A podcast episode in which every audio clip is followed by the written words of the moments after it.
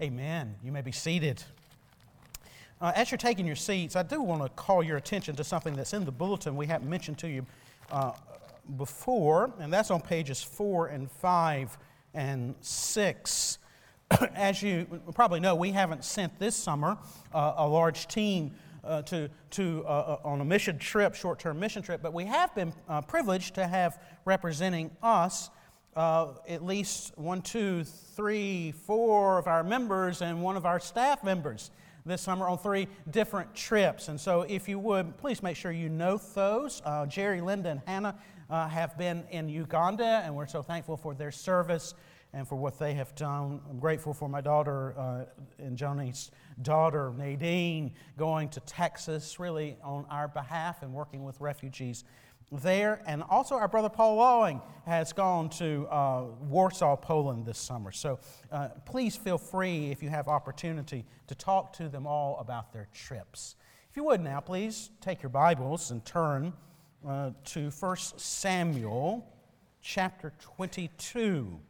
1 Samuel chapter 22. Pastor Jim um, concluded his message last week and got us up to chapter 22, verse 5. And we're going to pick up now with verse 6.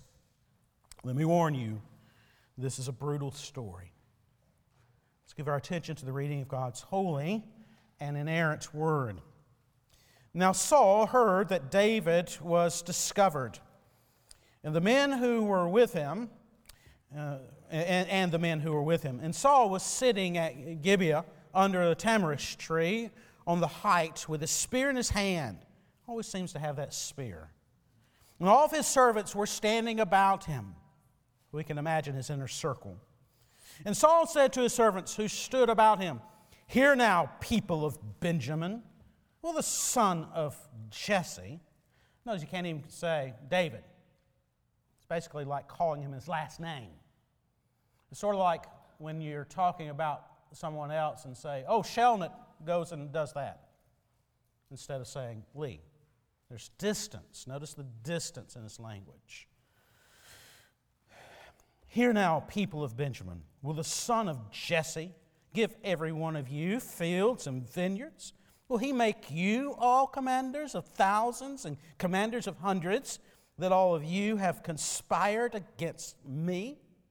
No one discloses to me when my son makes a covenant with the son of Jesse, none of you is sorry for me, discloses to me that my son has stirred up my servant against me to lie in wait as at this day.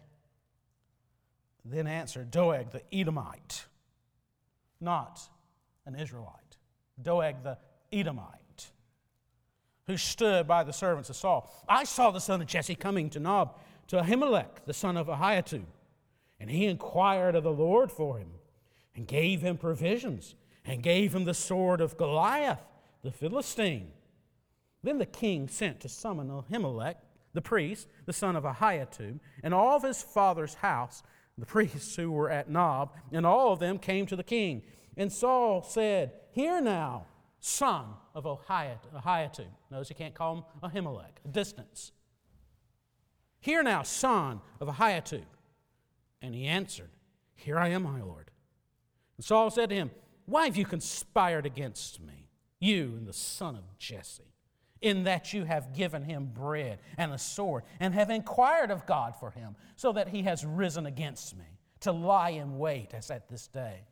Then Ahimelech answered the king, Imagine being in his position. He, he, mounts, a, he mounts a pretty good response.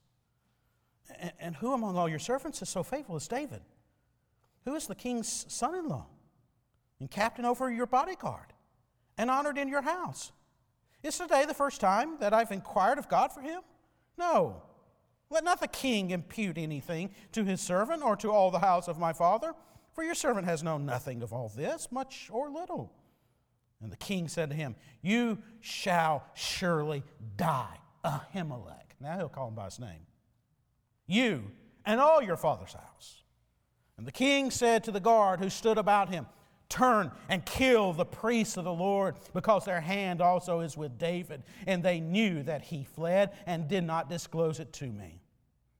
But the servants of the king, remember his inner circle, servants of the king would not put out their hand to strike the priests of the Lord. Then the king said to Doeg, now we know why Doeg's there.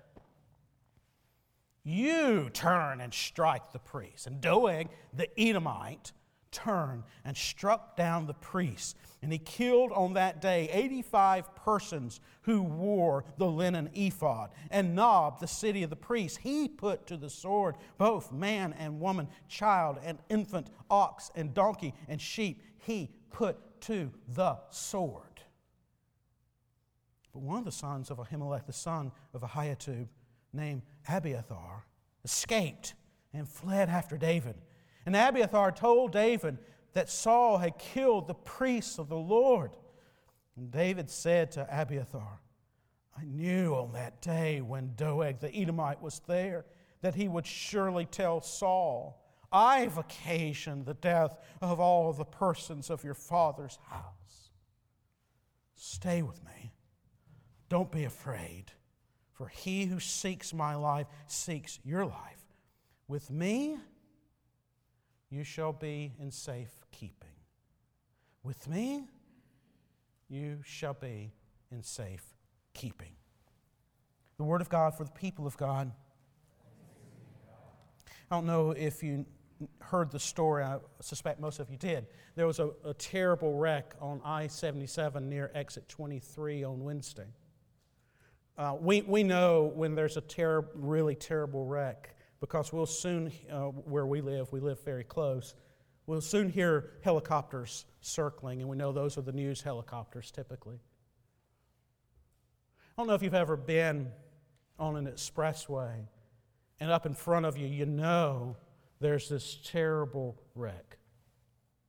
Everything is backed up, it's stopped. You're, you're sitting there waiting. You hear the sirens, you see maybe the smoke billowing up. You know it's going to be bad and the police begin directing you, moving the traffic along around the wreck, and you know it's going to be bad. You're prepared, right? But then when you get there close to the wreck and you look over, it's still what? Shocking. It's still hard to see, isn't it? I feel that way when I come to this story.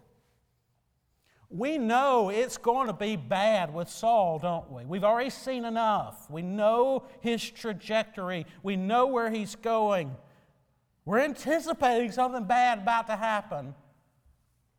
But I get here and I read this, and I'm still what? Shocked. I mean, when I, when I was reading this for studying the sermon, I mean, first time I read it, it was like somebody punched me in the gut. The Bible is this amazing book with very, very realistic and true stories. And God doesn't hide from us the brutalities of life. And this story ranks right on up there with some of the, the, the, movies that you think are so powerful. This is a powerful story, it's sickening. And yet, embedded in it are, I think, at least two big ideas that are immensely, or should be, immensely encouraging to us as the people of God. I've been shocked uh, through these weeks how these ancient stories have, have such a, a, a wonderful application for us in the here and now. And I think there are two main big ideas here in the text that have wonderful application and encouragement for us today the, the two ideas, or, or, or the first one is this even antichrists fulfill the Word of God. Even antichrists fulfill the Word of God. The second is this God's kingdom and God's citizens endure because of God's king. God's kingdom, God's citizens, they endure the onslaught of antichrists because of God's king. Let's, let's look at both of those. Let's unpack them. First one even antichrists fulfill the Word of God. Let me say that if we're seeking to be faithful to the Scriptures, we've got to have in our minds a category of antichrists, plural. Now, no matter what your eschatology may be, and that's a fancy word for your view of end times, and we have various opinions in the Christian world, and we have various opinions that are allowable within our Reformed world and our Reformed doctrine. I don't know what your opinion is, what your view is, but whatever it is, if you want it to be biblical, you need to have a category for multiple antichrists. Yes, you can have a category for maybe one big and bad antichrist, but you need to also have a category for multiple ones. It's, it's scriptural. If we were to look at 1 John, we hear John say in chapter 2, Children, it is the last hour. And as you've heard, that Antichrist is coming, so now many Antichrists have come. And I might say, since that day, have come and have gone. You got to have a category for multiple antichrists. All right? Multiple antichrists. And what are these antichrists going to be like? What's their nature? Well, John helps us out there too. In John, first epistle, John chapter 2, he talks about antichrists bearing the mark of false teaching, particularly false teaching aimed at Jesus. Okay?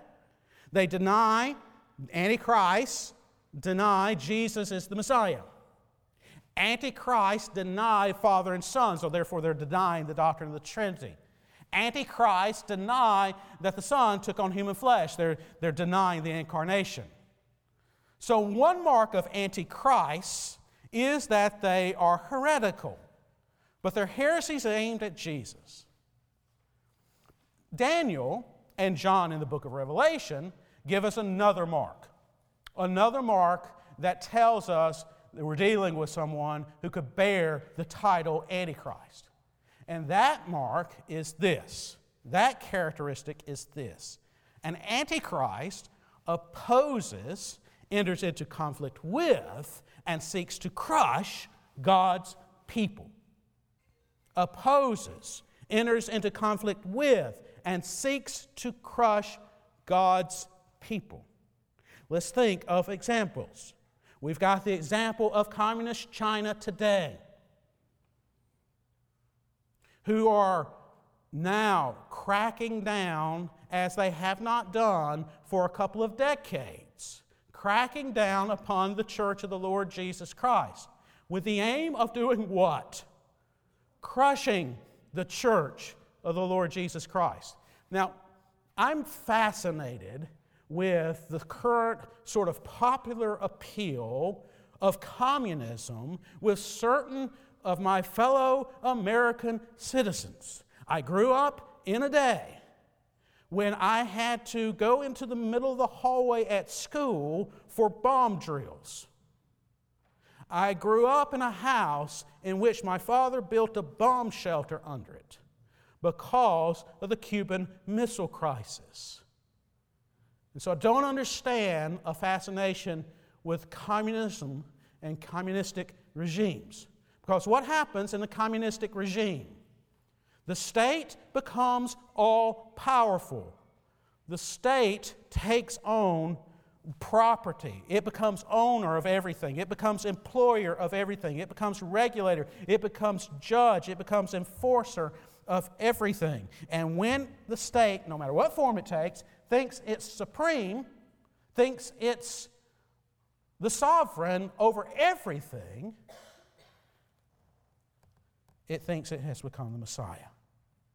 And it will brook no rival. And it will seek to snuff out any rival. And Christians are always to be good citizens. But Christians also know we, if we are told to disobey God's law, we must obey God rather than men. And therefore, the church is always under threat by such governments. And so I would say communist governments, in their very essence, are antichrist. And then particular individuals. We could talk about Stalin, we could talk about Mao. And you could go a little bit further afield from them. You could talk about Idi Amin. You could talk about Hitler. If you want to go through history, you could name one dictator after another dictator. You could talk about Nero. You could go to Antiochus Epiphanes. You could go to Haman. You could go to Jezebel. You could go to Pharaoh. And I'm sad to say you'd have to include the first king of Israel, Saul. What does Saul seek to do? Oppose and do what? Crush the people of God. There's Antichrist. Saul, I believe, was an Antichrist at this point. And yet there's hope here. Even Antichrists are not outside of God's sovereignty. Right? Can I get an amen? They are not outside God's sovereignty. Saul and Doeg's brutality, their, their, their sinfulness, they are responsible for that. But even the, even the taking of the lives of these priests who were priests in Eli's line was predicted back in chapter 2 of Samuel. Their destruction, as wicked and vile as it is, is in fulfillment of God's word. If you have opportunity, look at 1 Samuel chapter 2, verses 31 through 33 today. They, even in their opposition, Saul and Doeg, even in their opposition to God and His kingdom, are actually fulfilling God's very word. And they don't even realize it. It's a mysterious teaching, but brothers and sisters, let's take comfort in it. No matter the opposition to God's kingdom, no matter the Antichrist, that Antichrist cannot do anything that is outside of the control of the Lord God Almighty. And even in their opposition, God is bringing about his ultimate purposes. And his ultimate purpose for the church is glorious. It's one of the interesting things, too, that you probably need to know. Antichrist, as wicked and vile and dangerous and threatening as they are, and they are, they're fragile. They're, they're fragile. They come and they go. Notice even the fragility of Saul's leadership here, if we might even call I don't even like to call it that. He tells his servants, his right hand men, his inner circle, his fellow Benjamites, kill him. And what do his fellow servants, his inner circle, do? Uh uh-uh. uh And it takes an outsider to carry out the command.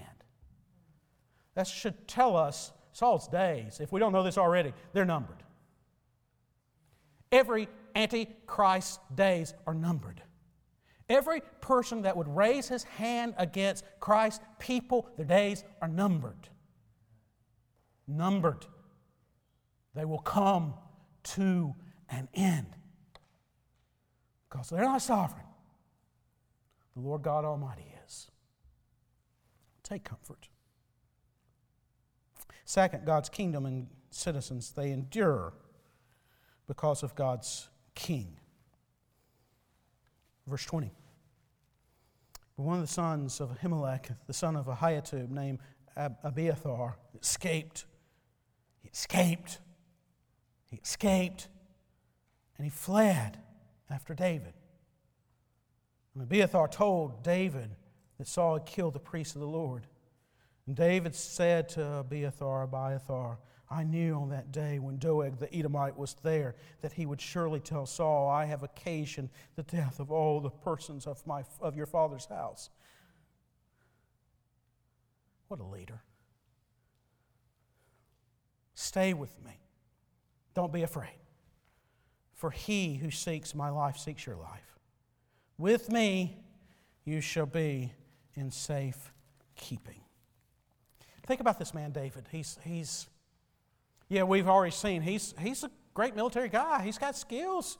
But when he was first seen by Samuel, what Samuel think?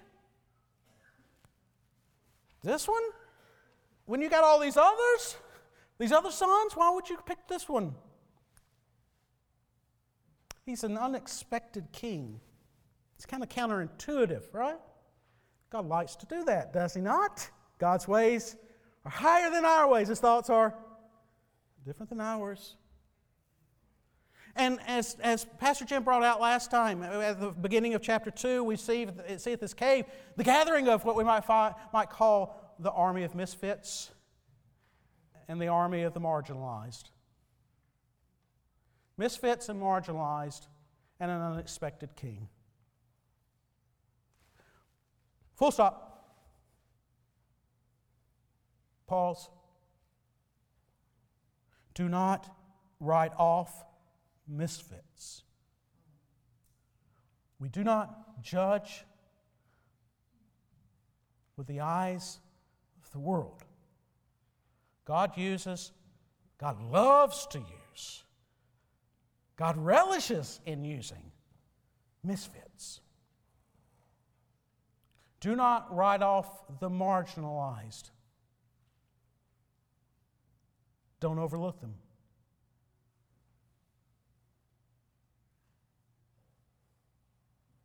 Think about every person you may come in contact with on a daily basis that the world says, eh, not that big of a deal.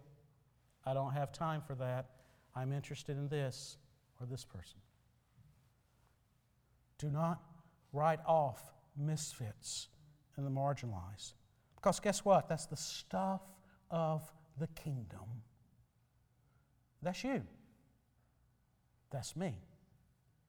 If you don't believe it, if you don't believe these words, argue with the Apostle Paul and go to 1 Corinthians at the end of chapter 1. And take up the argument with him. An unexpected king, an army of misfits and marginalized folk and a kingdom that endures. Saul thought he had wiped them all out, all the priests out. One got away. Abiathar got away, escaped.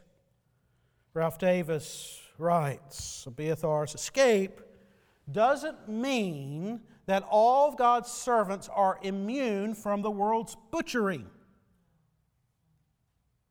but that the world's butchery can never wipe out all of God's servants.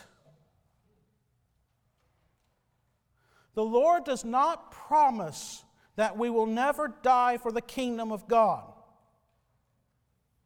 but that the kingdom of God will never die.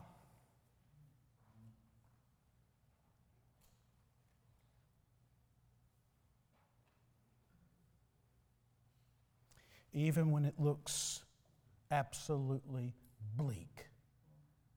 The kingdom of God will never die. And what did Jesus tell us to do? Seek first the kingdom of God and his righteousness, and all these things will be added to you. And we all ought to, to like what we should be seeing coming. It's interesting, isn't it? David's here at this cave or this area. The prophet Gad, if you looked at verse 5 of chapter 22, the prophet Gad's there with him, king and prophet. And now we've got what? Priest. Abiathar's here.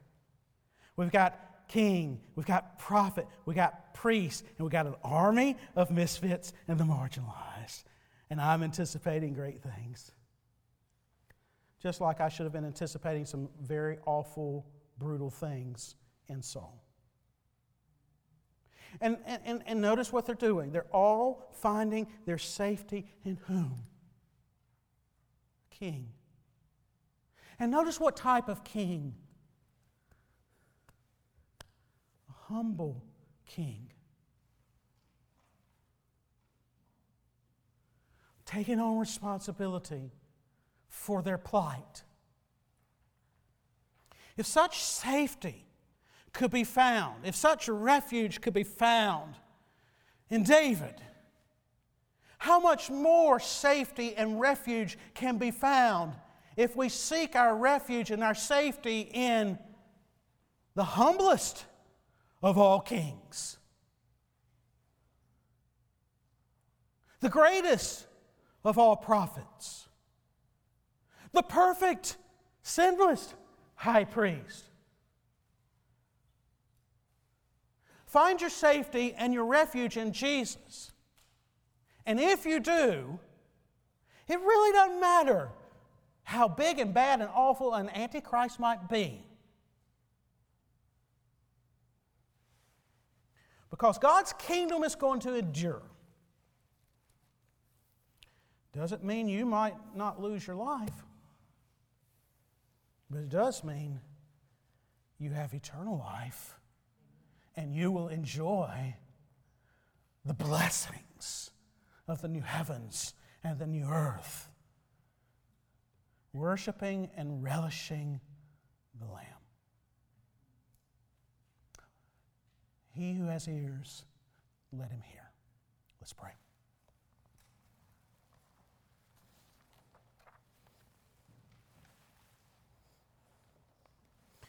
Holy Father, by your Spirit, enable each and every single individual here today find their refuge in Jesus May every single person here today profess true and vital faith in Christ. May each and every one of us acknowledge that He is not only King of kings and Lord of lords, He is our King. And we rest in Him and we love His kingdom. That will not happen apart from the sovereign moving of your Spirit in our hearts. So blow fresh upon our hearts and our souls now, that we may soon sing the words of a glorious hymn and mean every one of them. For we pray this in Jesus' name. Amen.